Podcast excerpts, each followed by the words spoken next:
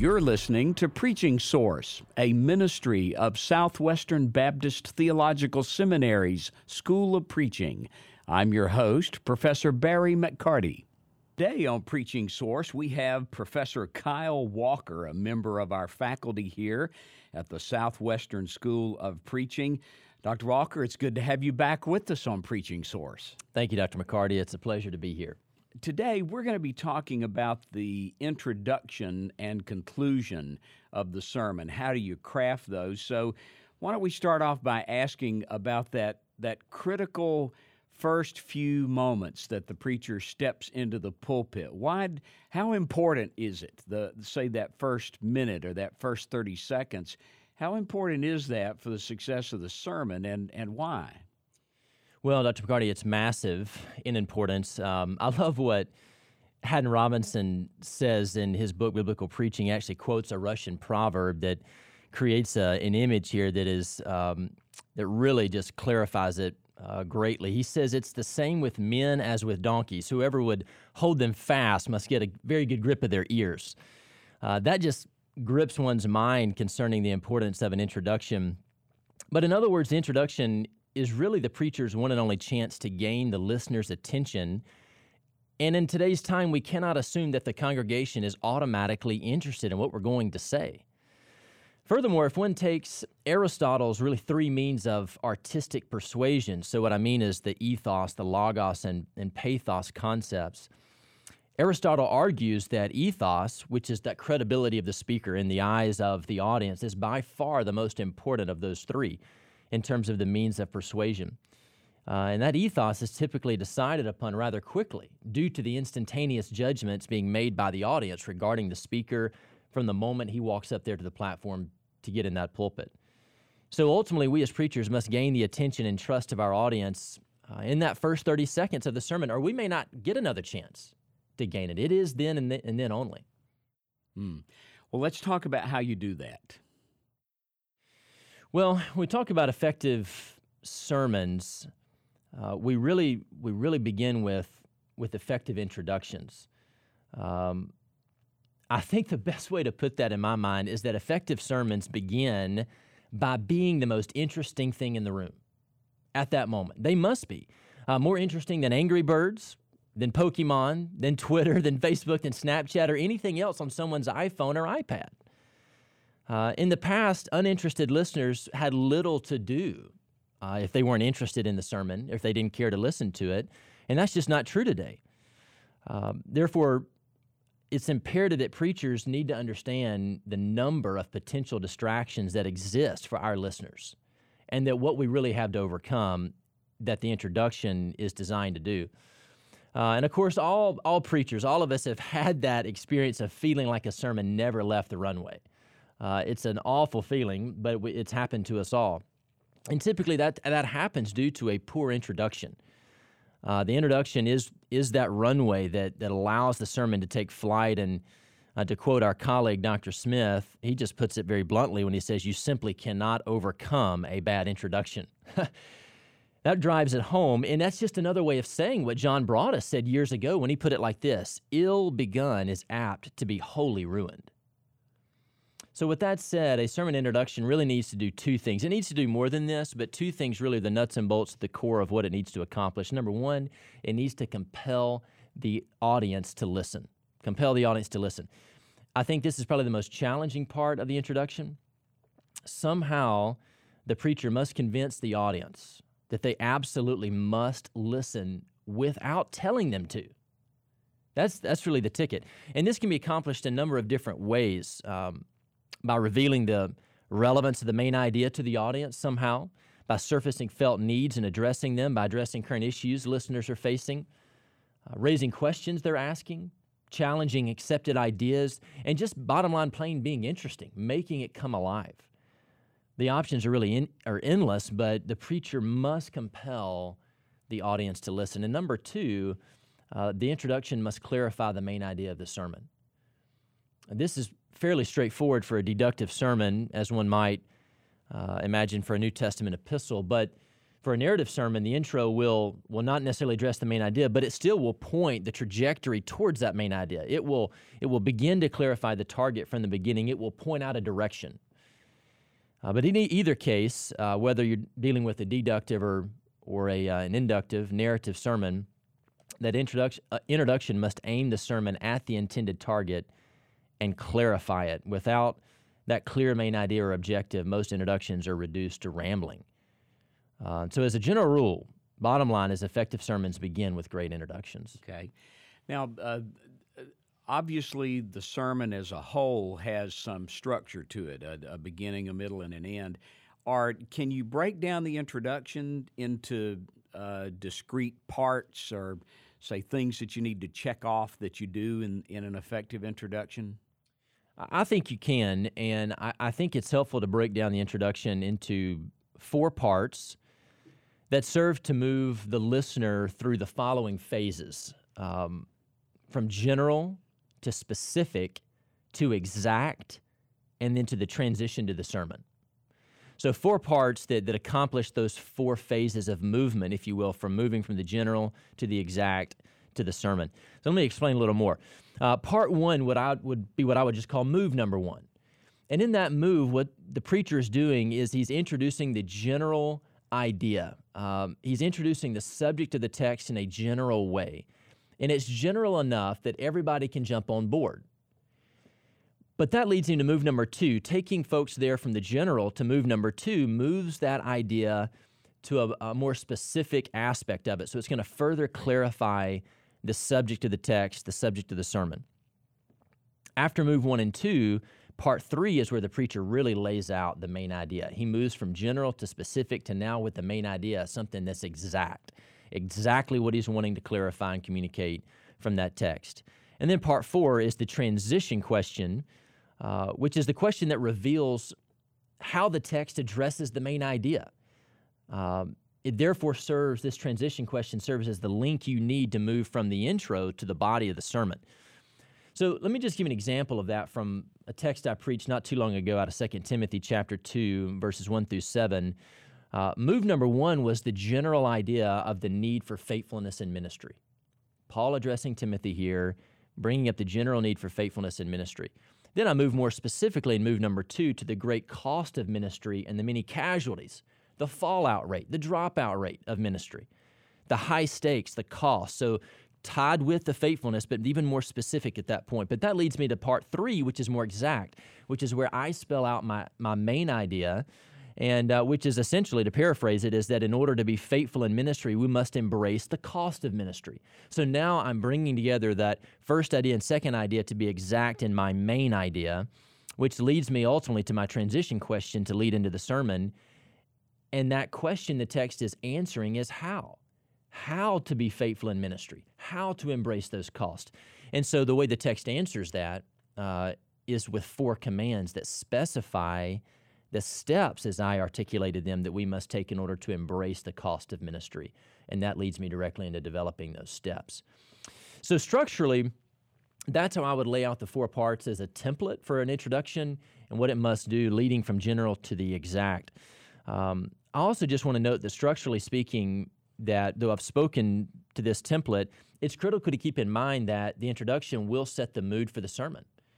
Uh, so, of course, texture in preaching requires communicating not only the substance and structure of the text, but the spirit of the text, that, that mood, the, the tone, if you will.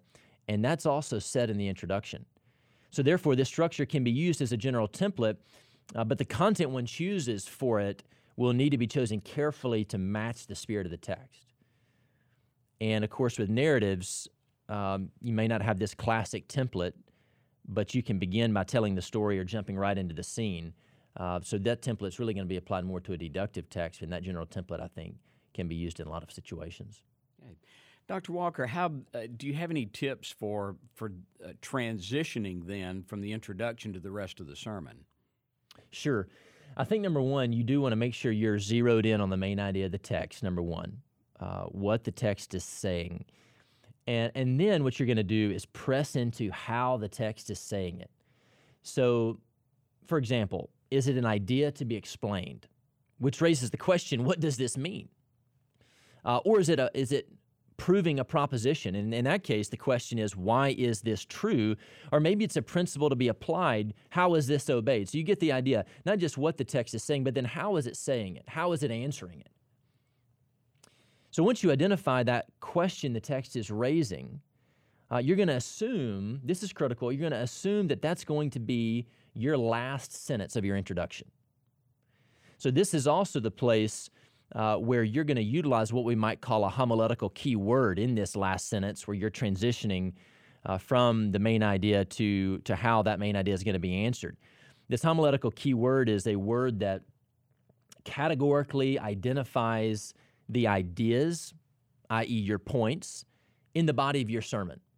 So if I'm going to hand you the bundle of my points in the sermon, I need a way to categorically for you to process what those are, a label for them, if you will that gives you the logic of how they fit together. And that's what that homiletical keyword uh, serves to do. There are hundreds of options for this. What you don't want to use as a preacher is the word things. You don't want to say three things about the church or three things about a Christian. No, you want to be more specific. What are three facts about Jesus Christ? Three marks of a healthy Christian or marks of a healthy church or truths, commands, questions, principles, keys, etc. You get the idea. Just don't use the word things. That is that leaves um, leaves things too ambiguous. So once you zero in on your main idea and you've identified how the text is answering that with your transition question that's your last sentence of your introduction, uh, then you can work backwards uh, to create those moves that I spoke to earlier about move one and two, that general to specific that's going to get your listener to that place of being ready to hear the answer to the question the text is raising. So that, that those are the big tips I would give, but I also would add this. I would also, in the intro, somewhere, somehow hint at the benefit of listening to this sermon. Somehow you need to whet their appetite. Put forward your expectations of the rewards of, of listening, of what you have in store. Uh, allude to the practical answers they will hear to certain problems. Somehow, some way, whet their appetite for more. And then finally, this is very practical for the preacher, is write it out. Write out the introduction. Uh, even if you don't manuscript your entire sermon, it's super helpful and, and it's tremendously um, beneficial for clarity to craft the intro and conclusion word for word. So those would be my hints on how to actually transition and craft that. All right, you mentioned you mentioned uh, writing out the introduction and the conclusion. Let's talk about the conclusion. What, uh, how do you effectively conclude a sermon? Well, the options are really unlimited concerning that question, how uh, to conclude a sermon. Really, your own creativity is would be the only limitation. Uh, everything from an illustration, a story, a summary, an exhortation, etc. You get the idea that you could really do just about anything to conclude the sermon. But the key is uh, to be creative and don't be predictable. Uh, so, in other words, a poem is not going to cut it every Sunday. Uh, it just won't. People that gets uh, too predictable for people to really be engaged. You want to keep in mind the two goals of the conclusion. Uh, which, if I could put it in this way, I would just call them reinforcement and response. And uh, in fact, our colleague Dr. Smith uses those terms as well. Uh, reinforcement and response. The cl- conclusion is the ultimate so what of the sermon. It's the so what moment. Yes, you've given application. Yes, you've answered that so what, but here's now the last nail to drive. And it's the ultimate so what. So you reinforce that main idea and you call for a response. Uh, I love how John Broadus put it if there's no summons, there is no sermon. You must exhort, you must plead for a response. So, a couple suggestions be relatively brief. Uh, don't repreach the message in your closing prayer or invitation. Uh, in fact, the best conclusions, as many writers have put it before, are those that stop a sentence or two before the audience expects it. Uh, number two, bring the message to a close without telling the audience you're actually doing so. Let it happen naturally. Don't say in conclusion. Uh, don't, don't do anything that would say you're concluding other than actually concluding. That'll, that'll allow the audience to be more naturally drawn into it. And then be specific in what you're saying there and keep it simple. Don't introduce ideas at that point that the, the sermon is not already spoken to. Are there uh, some common pitfalls in either introductions or conclusions that you could uh, warn us to avoid? I think there are definitely some obvious pitfalls that we as preachers, uh, even preachers with lots of experience, uh, tend to fall into. Number one, on the introduction side of things, would be perhaps just simply a failure to captivate and clarify. So, this is a failure to launch. This is what I would call it in short. Uh, it does not, it's when the introduction does not captivate and compel the audience to listen. It doesn't somehow connect with the listener, and therefore it compels them to, to listen further. Um, and or that's coupled with the fact that it doesn't clarify the main idea. So those two things are really fatal blows to an introduction when you don't compel the audience to listen and you don't clarify where you're headed and give the clear main idea. Also, with introductions um, is the fact that often they're too long. They just take too long. Uh, an elderly woman once said of the Welsh preacher John Owen that uh, he was so long in spreading and setting the table, she lost her appetite for the meal. and of course, we could see how Puritan pre- preachers would be guilty of that, perhaps, but we Southern Baptists and other preachers at large um, can be often guilty of that as well. Um, along with too long, sometimes it's because it's too complex. There's just too many ideas involved. I spoke of that move one and move two from general to specific. You get more complex than that, and it's hard to make sure people follow you to the exact part of your main idea. So don't introduce too many ideas, too many moves. And then finally, um, don't apologize. Uh, an apology in the introduction is not going to help the preacher, whether it's because of a sore throat or health issue, lack of time any other issue, when you stand before God's people to preach, do just that. Don't apologize uh, and give the people any reason for why they perhaps should consider not listening as hard this Sunday as they did last Sunday. For the conclusion, uh, a couple things to add p- here on the pitfalls. Again, too long would be one, uh, like the introduction, but I wouldn't call this a failure to launch. This is a failure to land. Uh, we've all heard of the preacher who can't land the plane. So Failure to land going too long leads to a lack of clarity and reinforcement. Um, sometimes this is uh, also the place where new ideas are introduced that the sermon hasn't covered, that uh, need just needs to be eliminated. But not, uh, in addition to being too long, perhaps there's a failure to call for a clear and specific response on the half, behalf of the people. Uh, so there's no summons by the preacher, uh, is another way of saying it, which also means and this is something we often overlook that there's no true exhortation. So I think that with the Apostle Paul, we could speak of pleading with the people, pleading for them to heed, not just to hear the word that we've just tried to clearly communicate, but at this point, we are pleading, persuading for them to not just be hearers of the word, but doers of it. Uh, and we as preachers must do both. We must communicate the word, but we must plead for a response.